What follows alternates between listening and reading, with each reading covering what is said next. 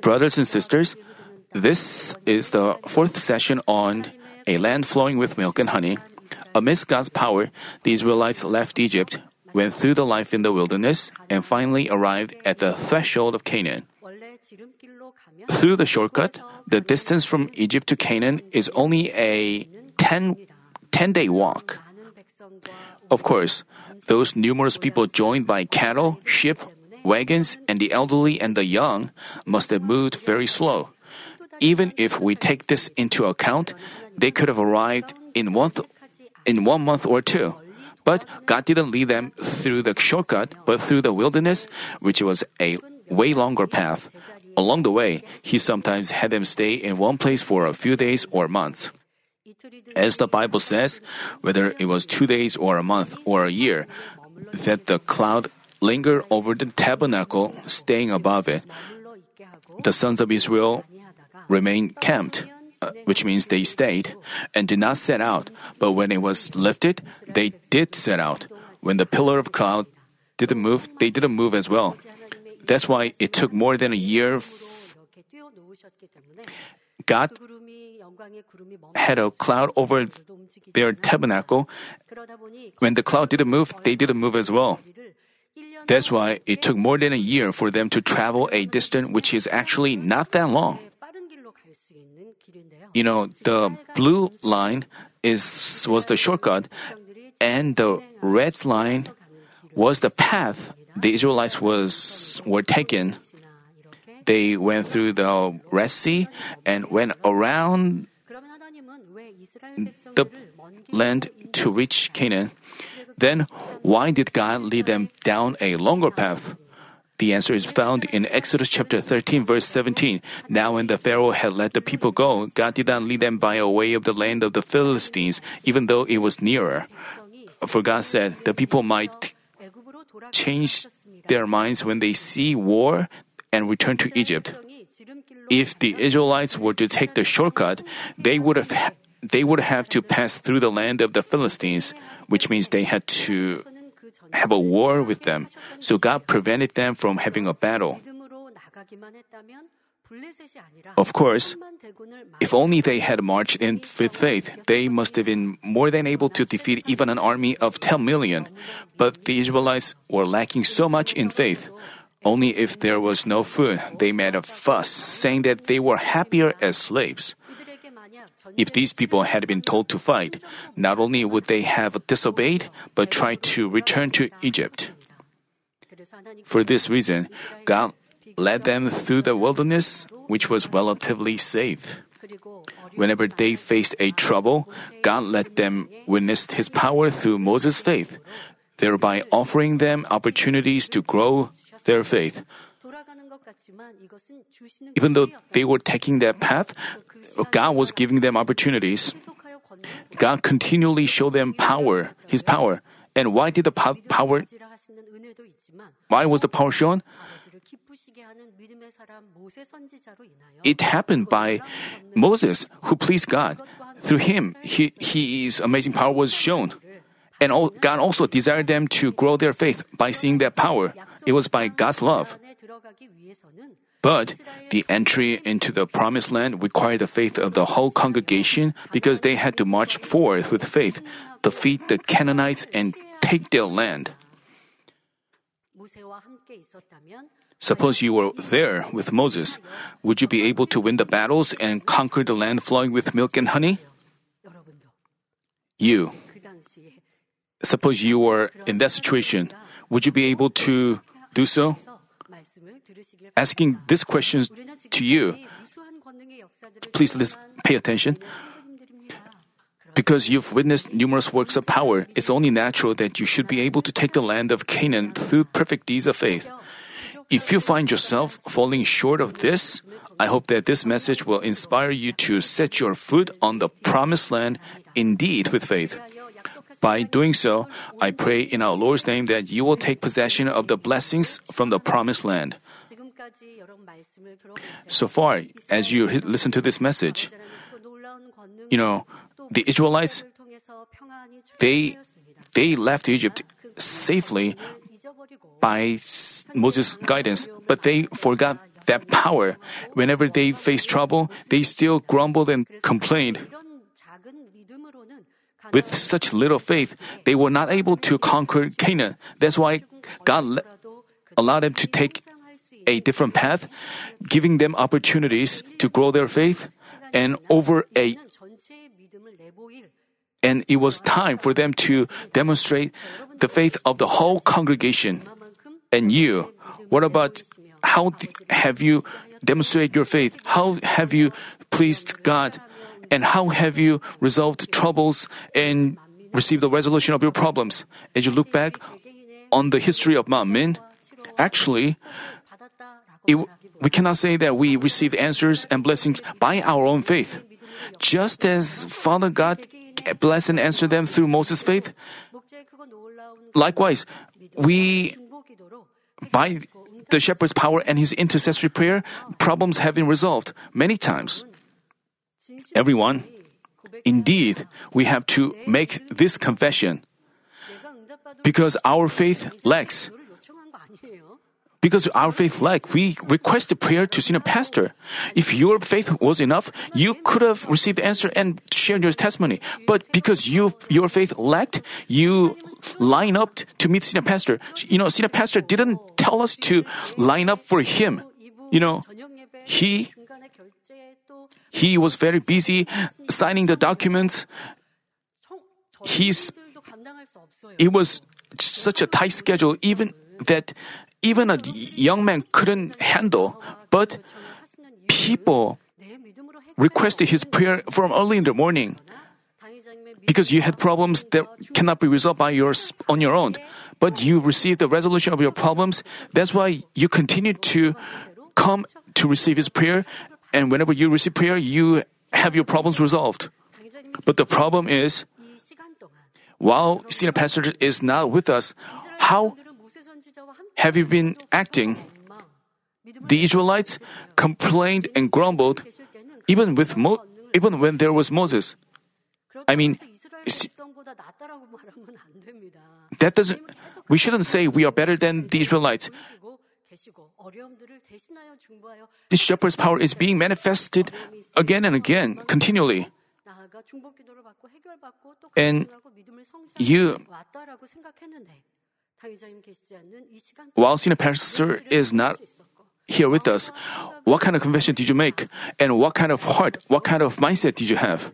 You have to examine your faith, comparing yourself to the faith of the Israelites during the Exodus, and then you can find the answer. As you realize about yourself and try to repent from your heart and turn from your ways, and as you acknowledge your lack of faith, as you repent and fix yourself, Father God will give you answers and blessings. But if you say, like, I'm doing well, I'm doing a good spiritually, if you are misconceived like this, you have to know that you cannot enter a better dwelling place in heaven. In addition, you, c- you cannot receive answers and blessings in your situation. Whilst you know, pastor is not here with us, you have to examine your life of faith, your thoughts, your mindset, your eyes, your faithfulness. You have to examine how they have been. You have to exactly anal- analyze yourself and brothers and sisters, now the Israelites have arrived in Kadesh Barnea, located right below Canaan. Kadesh-Barnea is right there. It's just next to Canaan. And God instructed Moses to dispatch their chiefs, one from each of the twelve tribes, and spy out the land of Canaan. This was the beginning of the test. One, n- not just anyone from each tribe. God had him choose a chief from each tribe. So overall, 12 people were sent to the land. That was the beginning of, of the test required for them to enter the blessed land.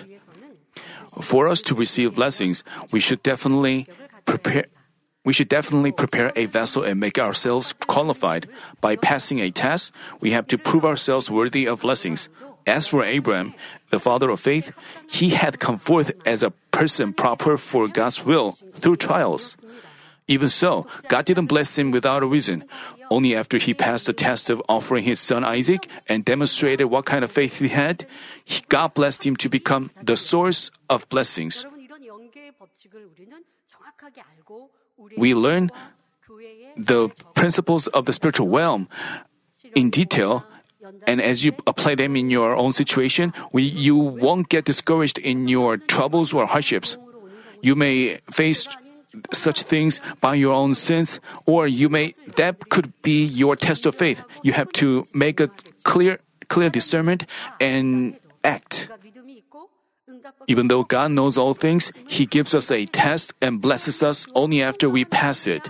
Otherwise, Satan would bring an accusation and God Himself wouldn't be the God of justice.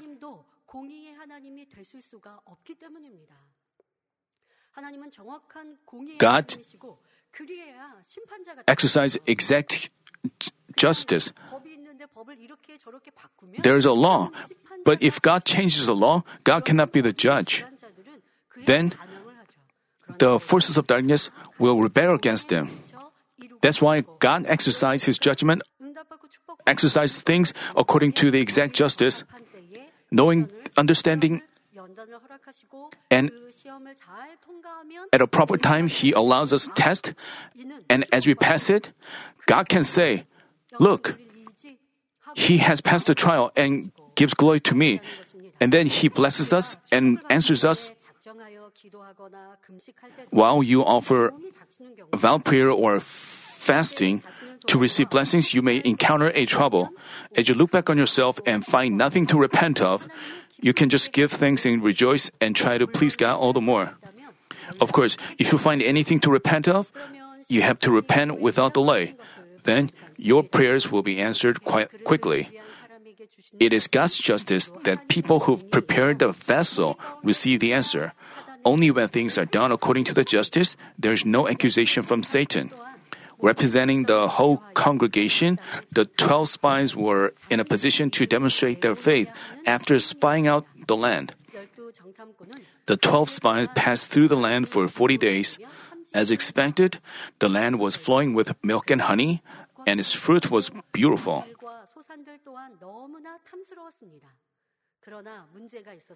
But there was a problem. There was no way that such fertile and good land was empty without owners. The six Gentile tribes were living in the land of Canaan, and they looked so strong and robust.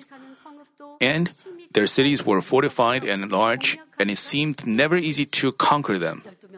Seeing this reality, the ten of the twelve spies got discouraged. Coming back, they gave the people a negative report. As the Bible says, Caleb quieted the, quieted the people before Moses and made a confession of faith. Before that, the ten spies made negative confessions before the people. Hearing this, Joshua and Caleb couldn't just stand still. That's why they tried to calm the people down and they said, we sh- they urged them to go up and take the land by faith. Not relented by this, the ten spies confused the people with more evil words and fleshly confessions that didn't. They said, uh, the Bible says, the man who had gone up with him said, We are not able to go up against the people, for they are too strong for us. So they gave out to the sons of Israel a bad report of the land which they had spied out, saying, The land through which we have gone in spying it out is a land that devours its inhabitants, and all the people whom we saw in it are men of great size. There also we saw the Nephilim, the sons of Anak, as are part of the Nephilim, and we became the like grasshoppers in our own sight, and so we were in their sight. Everyone, once we let in fleshly thoughts, they develop into more evil and negative words. When the ten spies made a report, they did say the land was flowing with milk and honey, but as they their fear, their fleshly thoughts made them talk about their reality. And they said, it was hard, difficult for us to take the land. But Caleb said, no, we, we can go and take the land. And the ten spies said, we cannot enter the land. If we enter the land, we may die. We may face a tremendous trouble. That's what they said. Everyone, in your own life, as you let in your fleshly thoughts, as you hear words of untruth, as you agree with those words, it doesn't stop there. Satan continuously gives you thoughts after thoughts. It gives you fear. It gives you more stronger fleshly thoughts. That's why you have to be careful with what you hear and once you accept the fleshly thoughts, when, anyone advises you with the truth, you don't like it. When you hear something right, you do more evil. You have to examine yourself in this regard. To what kind of words do we pay attention? Do you rejoice and agree with confessions of faith, goodness, and truth? Or do you like to hear and agree with words coming from fleshly thoughts, judgment, and condemnation? The congregation listened to the confessions of the ten spies and agreed. So they they were ten. They had to they were confessions of faith and there were negative confessions and they had to make a right discernment. But the people, because 10 spies, the, they were greater in number. They, why did they accept such words? The people were also had that kind of faith and that kind of heart. They sh- shouldn't have put the blame on the spies. They should, the problem was their own heart that was swayed by such words. You shouldn't put the blame on others who delivered such bad words. You have to check yourself why you accepted such words. If you discern something is not right, if you discern something is words of untruth, you have to stop listening and and you can drive this drive away Satan and make him stop talking. But the people accepted the words. As a result, they wept all night, resenting Moses and Aaron. The Bible says, the whole congregation said to them, the whole congregation said to them, Would that we had died in the land of Egypt, or would that we have died in the wilderness? Why is the Lord bringing us into this land to fall by the sword? What kind of land they were referring to? They said, Our wives and our little ones will become plunder. Would it not be better for us to return to Egypt? The Israelites complained, Why is the Lord bringing us into this land? But actually, they themselves cried and asked God to save them from slavery. Answering their pleas, God sent Moses to bring them out. They also said they would fall by sword. I mean, they also said they would fall by the sword and their wives and little ones be, will become plunder. But such things never happened. But they assumed that they were, they were happening for real. And they wanted to return to Egypt. How frightening flesh these thoughts are. One thought led to another. They complained about what hadn't happened as if it was their reality and outrageously said it was it would have been better for to die in Egypt or in the wilderness. According to their confession, God had them die in the wilderness. According to their confession, according to their words, they shouldn't have they shouldn't blame God for that. Here, we have to bear in mind how important the words of our lips are. The Bible says, Death and life are in the power of the tongue, and those who love it will eat its fruit. We should never utter words recklessly. let's say your reality is difficult, but then you have to keep your mouth shut. If you find your situation troubling, you have to keep your mouth shut and just pray. You can pray to God and you can say things to God. Like, Father God, I'm in difficulty, but I believe that you can resolve my problem even though my situation is a difficult, but if you intervene, things will be resolved. But if you say those things with people, they some some people just say to themselves, eh, complaining about the situation. They complain about their reality, and that traps it. Their words traps them into more trouble we, we should get into the habit of always speaking honestly and precisely. In doing so, honesty is planted deep in our heart. Then we wouldn't be trapped into tribulations by our own words. But even if we decide not to speak recklessly, while we have evil in our heart and we are full of fleshly thoughts, we fail to control our lips. We may un- understand the importance of our words and try to control our lips, but as you find yourself in some kind of situation, you are quick to do evil and utter words of untruth. That's why we have to cast off evil from our heart. Only then can our words be clean as well. After we say things carelessly, we cannot even remember our words. Because we cannot repent and the wall of sins remains, tribulations continue. Still, we don't know why in your difficulties, you have to find the reason and repent of it.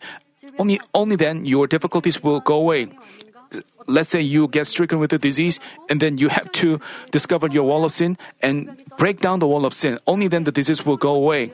But as you, if you, let's say you say something, if you say something easily, you forget what you said. You, you are like, when did I say that?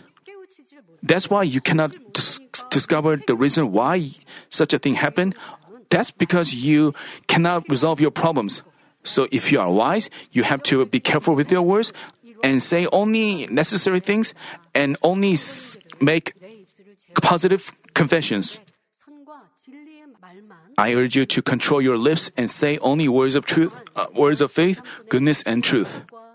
Please keep in mind that your words can take away the faith of your family members and fellow church members, just as the tense five confessions resulting from your fleshly thoughts and the lack of faith led the people to commit sins.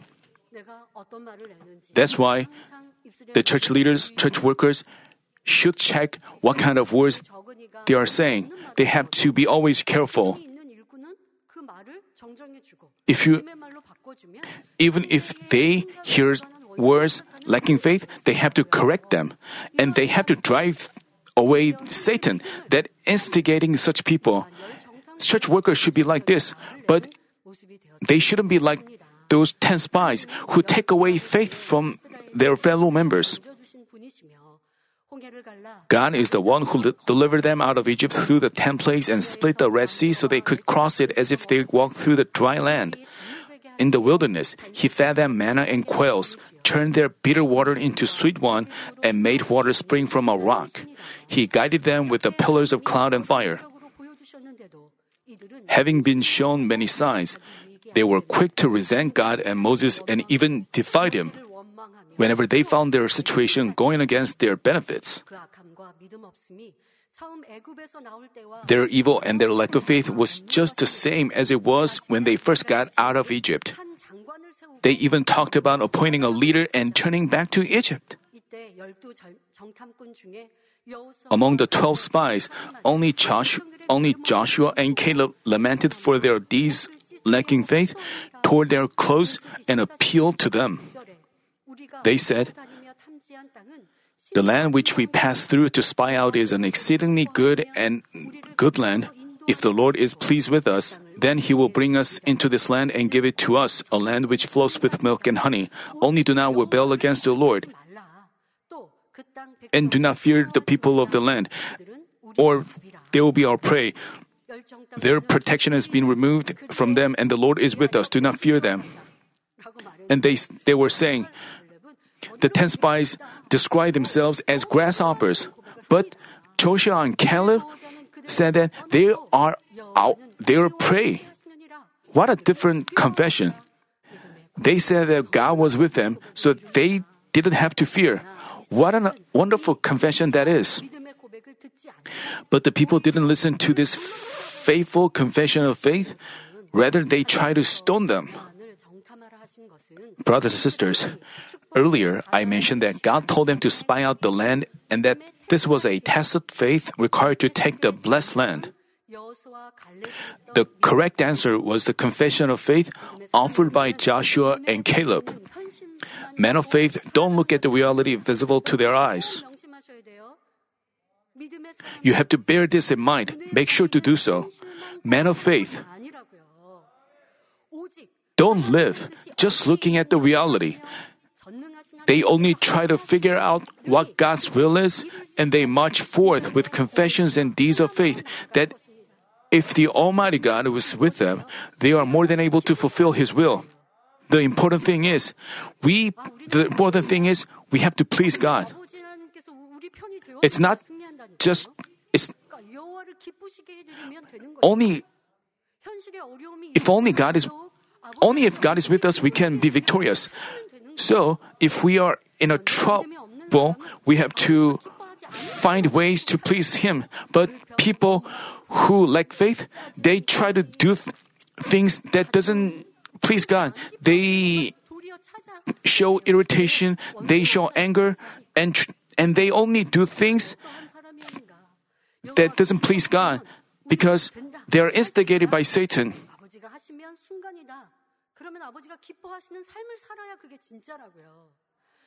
If we make such a confession, not just with words, we shouldn't just along with the confessions of faith, we have to demonstrate these. Then God will be glorified through us. The Bible says, Delight yourself in the Lord, and He will give you the desires of your heart. Another verse tells us, And if and without faith it is impossible to please Him, for he who comes to God must believe that He is, and that He is a rewarder of those who seek Him. From Genesis to Revelation, we find numerous cases where impossible things were made possible only by God's power. Only God, by God's power.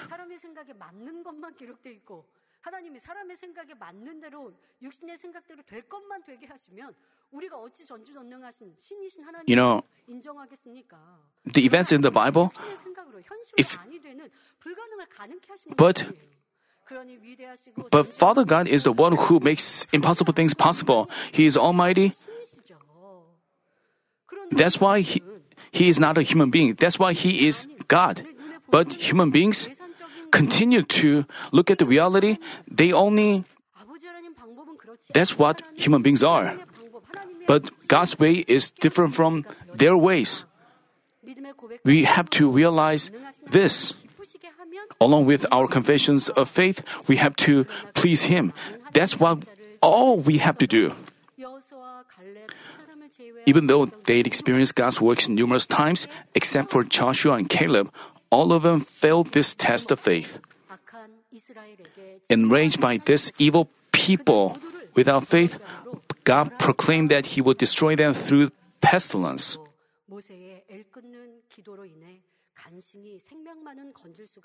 Thanks to Moses' earnest plea, they managed to save their lives, but their hope for Canaan was no longer there. As a result of failing the test of faith and as the retribution for opposing God with evil words and deeds, all the people of the first generation, except for Joshua and Caleb, couldn't make it to Canaan. God's promise of Canaan was handed over to their offspring who are younger than 20. God said that even they would spend 40 years in the wilderness for their parents' sins and then enter the land. Also, the ten spies who negatively reported on the land after spying on it died of a plague before God. The Israelites who heard this message of God's wrath and saw the deaths of the ten spies grieved with regrets. And they talked to Moses as we find they heard the God's words of wrath, and God proclaimed that just as you confessed, they would they would spend 40 years in the wilderness. They, God said that they would suffer a trial for 40 years, and just as their confession, they would die in the wilderness, and their next generation would enter Canaan. As after they heard this prophecy,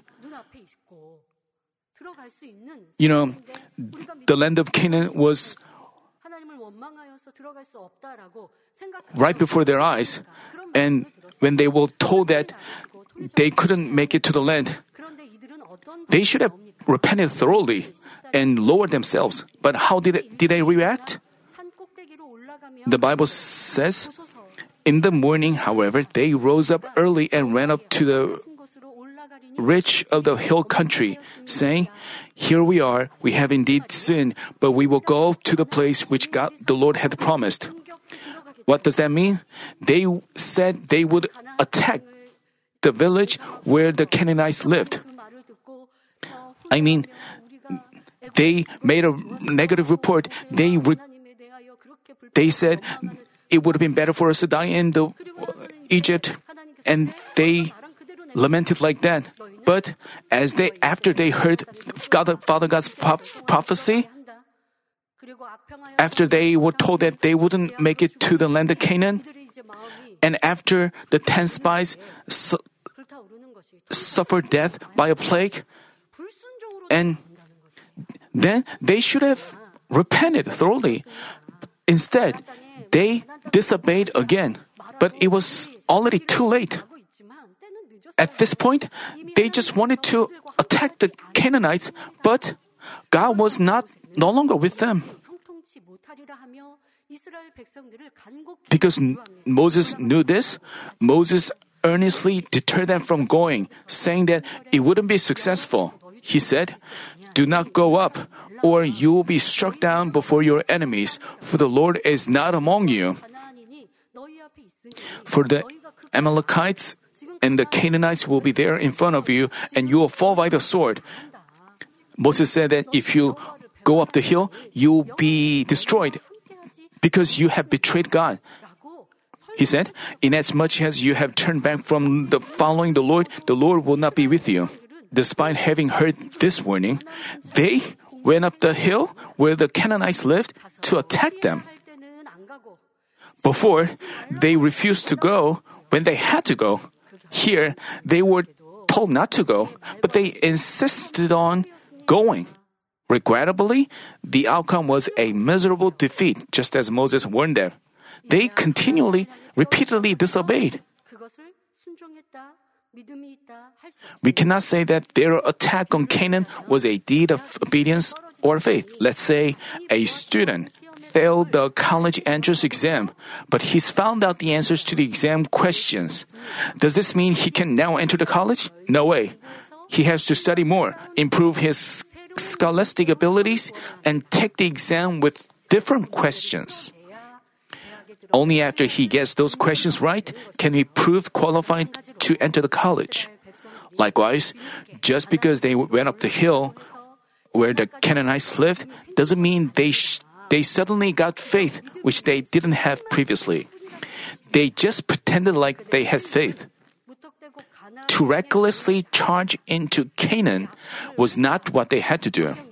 They should have repented of their evil indeed had spiritual faith and resolved to obey unconditionally. Of course, if they had repented from their heart, at least at this point, the situation could have changed. If they had thoroughly repented, rending their hearts, then Father God would have relented and changed his mind.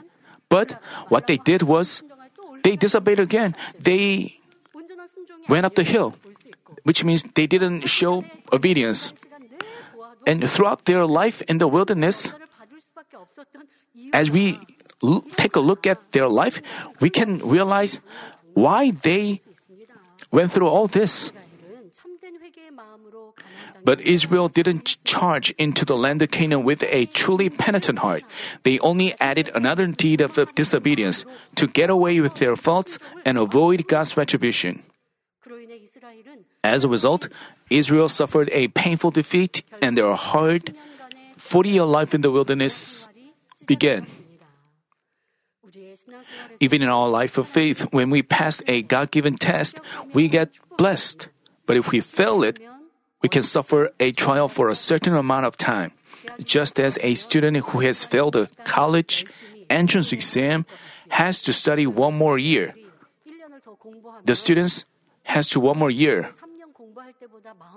when they study an extra one more year, they feel nervous. They have to cut back on their sleep sleeping hours and they have to study even harder.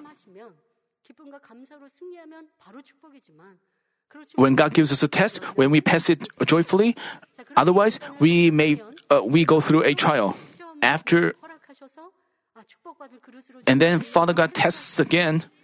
We have to pass it, but if we fail it, then a trial follows again. That's why some believers continuously suffer trials. Some people, they receive advice, they get pointed out, then they should have, what, what should they do? They have to rejoice for their advice that they received. They try to do things hard, but someone said they did things hard out of their selfish motives and their own passion. They have to just say amen and accept that advice and rejoice and try to look at himself with the truth and ask Father God to realize about himself. He has to lower himself in prayer. Then the Spirit would remind him of his faults and the Spirit would help him uh, discover arrogance and they would and he would repent of his arrogance and his selfish motives. And as he examines and checks himself in detail, and then they can receive blessing and he can grow in faith. But other people feel disheartened, feel upset when they receive advice. They fall into temptation by that. And how they have no fullness of spirit. While people, while other people are filled with the spirit, they have no full of spirit and they feel weary and worn out. As time goes by, they suffer a huge loss. But even at this point, they have to repent and turn from their ways and they have to figure out what problem they had. If they say, I'm doing good, they cannot repent they have to lay down the thought that they were doing good. Then the Spirit reminds them of what kind of faults they did. But the Father of faith who entered the Holy Spirit, they look back on themselves. That's what we learned. But if people, if you like, I've been doing good, I've been working faithfully, that itself is a fault. That itself is arrogance. That's why you have to lay down your arrogance, humble yourself, and ask the Holy Spirit to point out your. So if you cast that off, and then you can give the right answer, and as a result, you can receive answers and blessings and have your problems resolved. But some people repeatedly suffer trial and fail. That's why that's because he has a change of heart. Once we believe in something, we ought to believe to the end without a change of heart and say amen. Then we can grow spiritually without a trial. If we face a trial, we can take this opportunity to grow our faith. You know, if you cannot pass a test, you can look back on yourself and change yourself, and then you can grow spiritually. Let's say you fail the first test, then you can pass the second test. You can develop yourself like this. If you discover your shortcomings through trials, repent, and fix them, you are more than able to overcome the following test. Finally, you can confess that the trials have been a blessing. But if we complain amidst the trials and insist on ourselves, we may fall into temptation because of our evil. We should shouldn't be such foolish ones. Still, the first generation neither repented nor turned from their ways, even as they suffered the tribulation, I mean, retribution of wandering in the wilderness. They didn't cast off evil, nor did they have faith. Due to their evil, the entire Israel once again suffered a disaster. This resulted from Korah and his followers' rebellion. According to God's word, the Israelites entered the wilderness and they became sick and tired of their life as they wandered for long. Meanwhile, Korah, one of the Levites, deceived people into opposing Moses. Biologically, Korah was Moses' cousin. As Korah compared himself to Moses, he considered himself not falling short in any ways. So he was upset about only Moses and Aaron having the authority of priests as men of God. He deceived 250 leaders who were famous in the congregation into opposing Moses along with him. Korah and his followers said to Moses, You have gone far enough, for all the congregation are holy, every one of them, and the Lord is in their midst. So why do you exalt yourself about the assembly of the Lord? But this is not true. When did Moses and Aaron go beyond the line and exalt themselves? It was God who exalted them and established them as leaders. When God first told Moses to deliver the Israelites out of Egypt, Moses reacted like, How could I bring them out of Egypt? He turned it down at first. For this reason, God demonstrated the evidence of Him being with Moses and guaranteed him so that the people would follow him. They also mention that all the congregation were holy and the Lord was in their midst. If the congregation had really been holy, they wouldn't have sought their benefits in all circumstances. They wouldn't have they would have never complained or grumbled and opposed God. God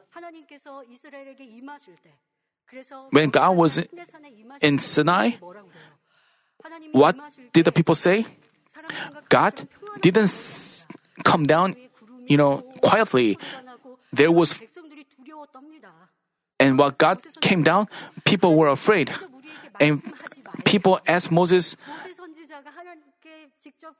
they didn't want to hear God directly. That demonstrates they were not holy. That's why Father God knew their heart, knew their. That's why Father God directly to Moses only, and he delivered his message through Moses. But what did Korah say? He said that the whole congregation was holy, and why do you what they said was never truth. God was in their midst, not because they were good, but on account of Moses. God repeatedly told Moses that he would destroy them. He, he did repeatedly. But whenever that happened, Moses pleaded with God, saying, God, you shouldn't do so. Please give them forgiveness. Moses asked for their forgiveness, his forgiveness. But Korah said that the whole congregation was holy. Such evil words. God was in their midst because Moses, on account of Moses, not because the congregation was holy. But Korah opposed Moses and Aaron with false statements and lies. What they wanted to say was, What are you? How come you are our leaders? The words of Dathan and Abiram, who joined Korah in their rebellion, were even more out- outrageous. They said, It is not enough that you have brought us up out of the land flowing with milk and honey to have us die in the wilderness.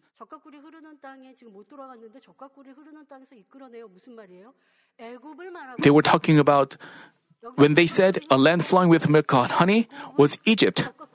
They, they were referring to Egypt like that. And they said, But you would also lord it over us. They claim that they try to become their king. If Egypt had really been a land flowing with milk and honey, why did they ask God to bring them out of there? Why did they cry out to Him for salvation? Obviously, Egypt was not a land flowing with milk and honey. They suffered there. But because they were filled with complaints, they began to like what they used to dislike. They changed their minds like this and that, like that. It could be applied to us. We could, we begin to like what we used to dislike. Through their confession, we have to examine ourselves. It could happen among our family members. When husband and wife argue, they talk about s- people have such a change of heart and such craftiness. They rebelled against Moses like that. Moses had notified them of God's will exactly and tried to lead them to Canaan safely. He never intended to kill them in the wilderness. Rather, whenever they were in the danger of being annihilated as a result of their disobedience and evil, Moses pleaded with God at the risk of his life and saved them. Even so, they attributed all their sins to Moses and blamed him for their failure to enter Canaan. Even though Moses never intended to make himself a king, they opposed him with such false statements and lies and deceived people. As Moses heard this and fell on his face, can you imagine how Moses felt? He must have lamented. So God directly resolved this issue. As Korah, Dathan, and Abiram stood in front of their tents along with their families, Moses prophesied their death. As soon as he finished speaking, the ground under them was split open and they all fell into Sheol alive. Also, the 250 leaders who joined Korah were burned to death at once by the fire of God coming from the incense they were offering. As I prepare this message, you know, you know, God judged them right away at, in, in this situation. But th- that doesn't mean that God always judges immediately in every situation. You know, God was had been patient with them, when Moses interceded for them. God repeatedly gave them opportunities. He also he also gave them a disaster through the throughout the 40 years of their life in the wilderness. and their- God judged them immediately so that people could make a right discernment. Father God, when Father God punishes people right away, would it be good?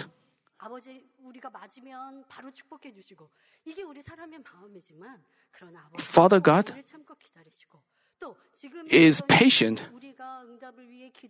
When we pray for our answer, when it feels like His answer is delayed,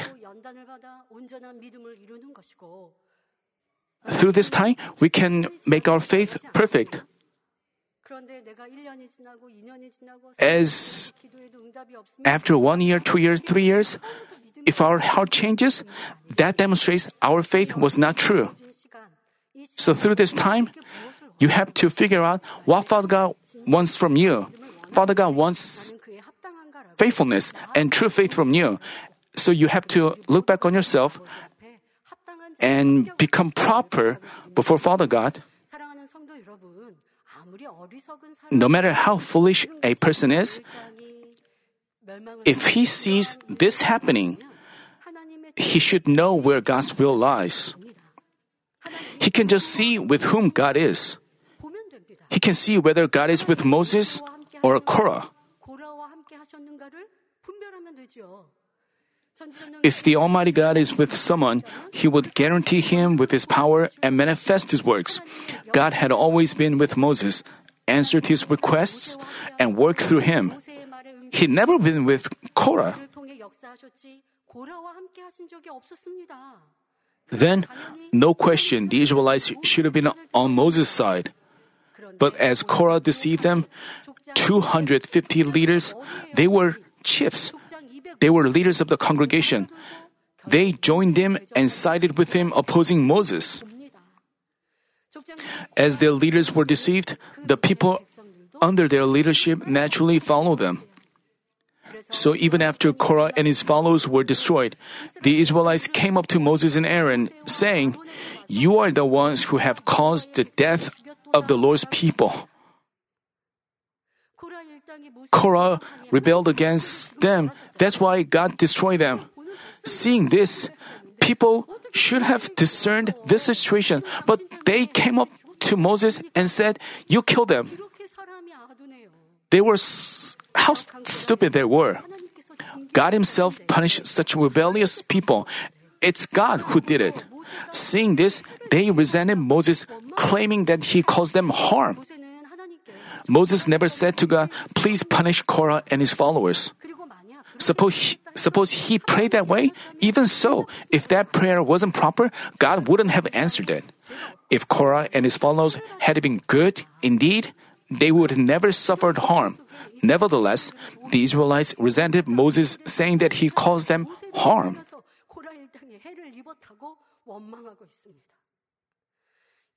Just watching this scene, we find that it was only natural that they were defeated when they attacked the Canaanites. Earlier, we we know that it's only natural that they wandered in the wilderness for 40 day, uh, 40 years 참회 때 earlier, if they had sincerely repented, admitting that their agreement with the words of the ten spies, their complaining, their opposing Moses, and their evil resulted in their failure to enter Canaan, 아마 how would they have reacted to Korah? 망령된 They wouldn't have joined him and his followers who made such false statements. 그러나 이스라엘은 Still, 여전히 the Israelites hadn't cast off evil 말에 동조해서 본인들이 하나님 앞에 크게 화를 입고 지금 they, with the land of Canaan right before their eyes, they couldn't enter Canaan, but they didn't admit that it was their fault. And they joined Korah in their rebellion. Still, the Israelites hadn't cast off evil in heart and stood against God to the end. To give awakening to such foolish people, God came up with this.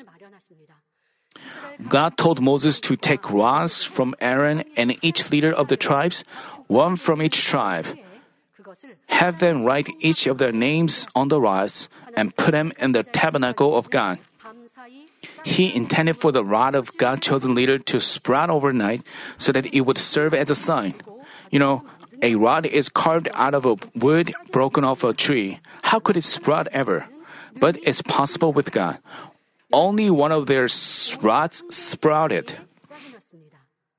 Moreover, it put forth buds and produced blossoms, and it bore ripe almonds. No question that it, no question that the rod belonged to Aaron, Moses' prophet. Namely, God demonstrated that he was with Aaron. The Bible says, but the Lord said to Moses, Put back the rod of Aaron before the testimony to be kept as a sign against the rebels, that you may put an end to their grumblings against me, so that they will not die.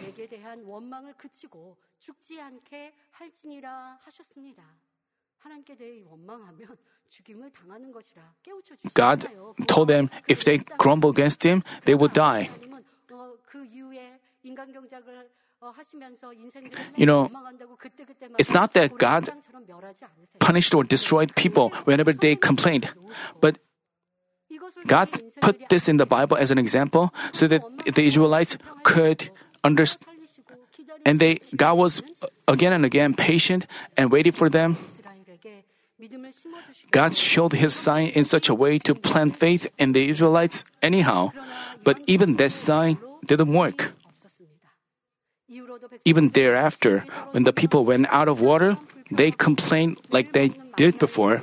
they got sick and tired of eating manna every day. They complained as they went around Edom. As a result, they were beaten by fiery serpents. They continued to grumble as they did previously. While with passing of time, the people of first generation died one by one as their life expired. Those who were little children as they left Egypt grew up to become leaders. Finally, the period of 40 years set by God was almost over. It was time to finish their wandering in the wilderness and again advance to the land, looking to God's promise.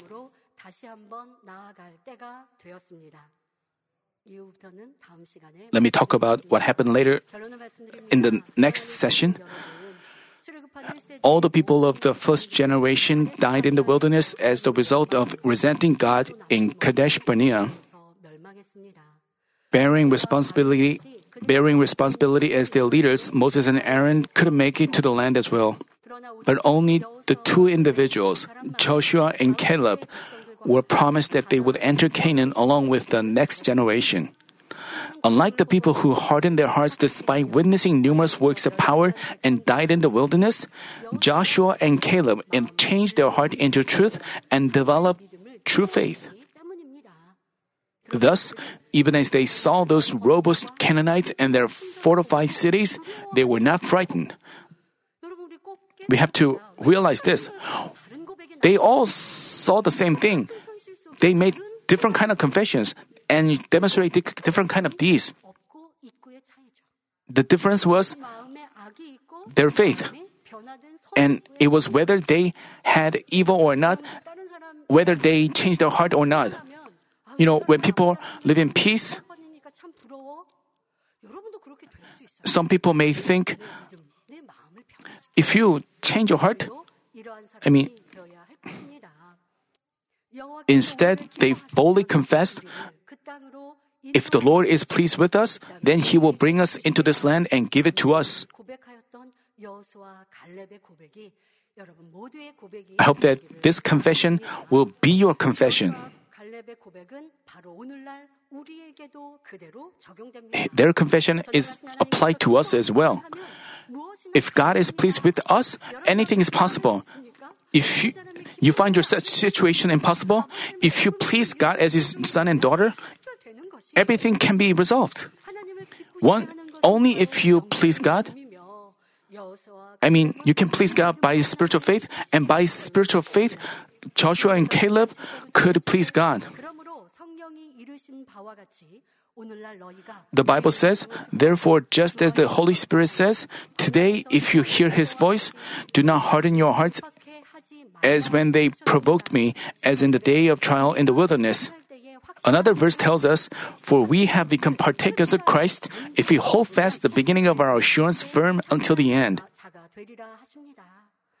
As said, we should hold fast to the end of what we believed in and hoped for when we first began.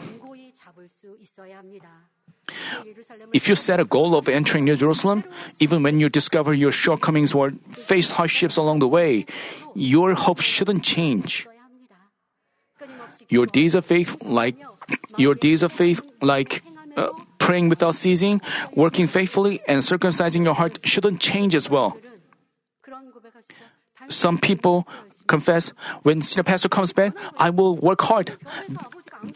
This test, this demonstrates that your heart has already changed. When God is not with us, you have to rely on your wisdom, but the world is not an easy place. You have to please God. And if He is pleased, but we shouldn't have change our heart to please Him. Some people say, when the pastor comes back, I will do hard, but they are just like the ten spies. You have to do hard right now. You have, you should have, shouldn't have change your heart. I hope that you remain strong and bold like Joshua and Caleb in all circumstances and please God, thereby receiving all what you pray for, both in spirit and in flesh. In doing so, I pray in our Lord's name that you will only march forward without ceasing until we fulfill all our duties and partake in the glory of New Jerusalem promised to us.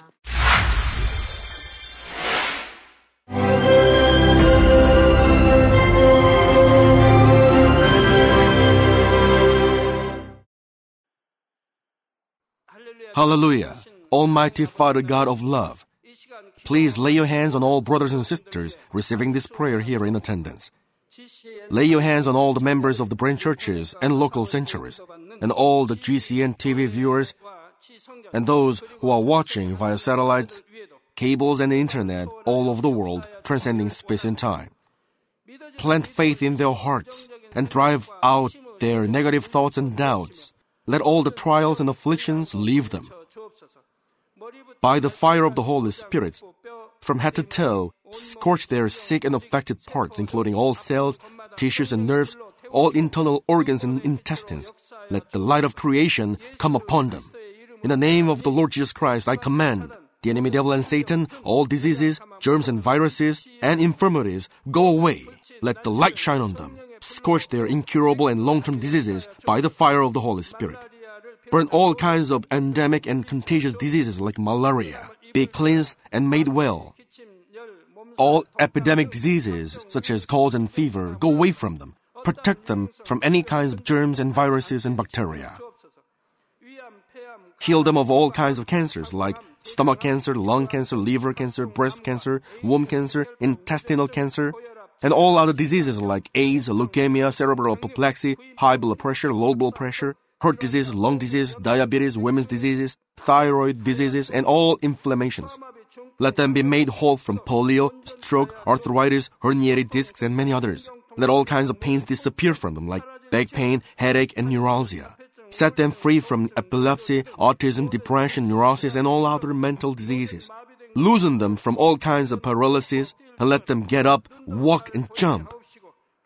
Let them regain good eyesight and restore good hearing. Let the blind open their eyes and the deaf come to hear and mute begin to speak. Heal them of after effects of all kinds of accidents. Restore their ruptured and broken bones. Restore them from burns and let the heat and burning sensation go away from them. Father, let there be no scars left. Be cleansed from all kinds of drug addictions and poisoning. Father, regenerate dead nerves, tissues, and cells, and bring the dead back to life. Father, please bless them to conceive a baby. Bless them to conceive a baby. In the name of the Lord Jesus Christ, I command the enemy devil and Satan, the ruler of the air, the evil forces, and their servants, go away from them. Go away, you evil spirits, unclean spirits, deceiving spirits, spirits of falsehood, separating spirits, and all forces of darkness. Loosen all bonds of wickedness and darkness, and go away from them. Let the light shine on them. Father God, give them strength to cry out in their prayer, and empower them with the power to cast off sins and become sanctified. Let them be in good health as their soul becomes prosperous, and let their family be evangelized. Protect them from all kinds of accidents and disasters, and bless them to lead a successful and prosperous life in everything.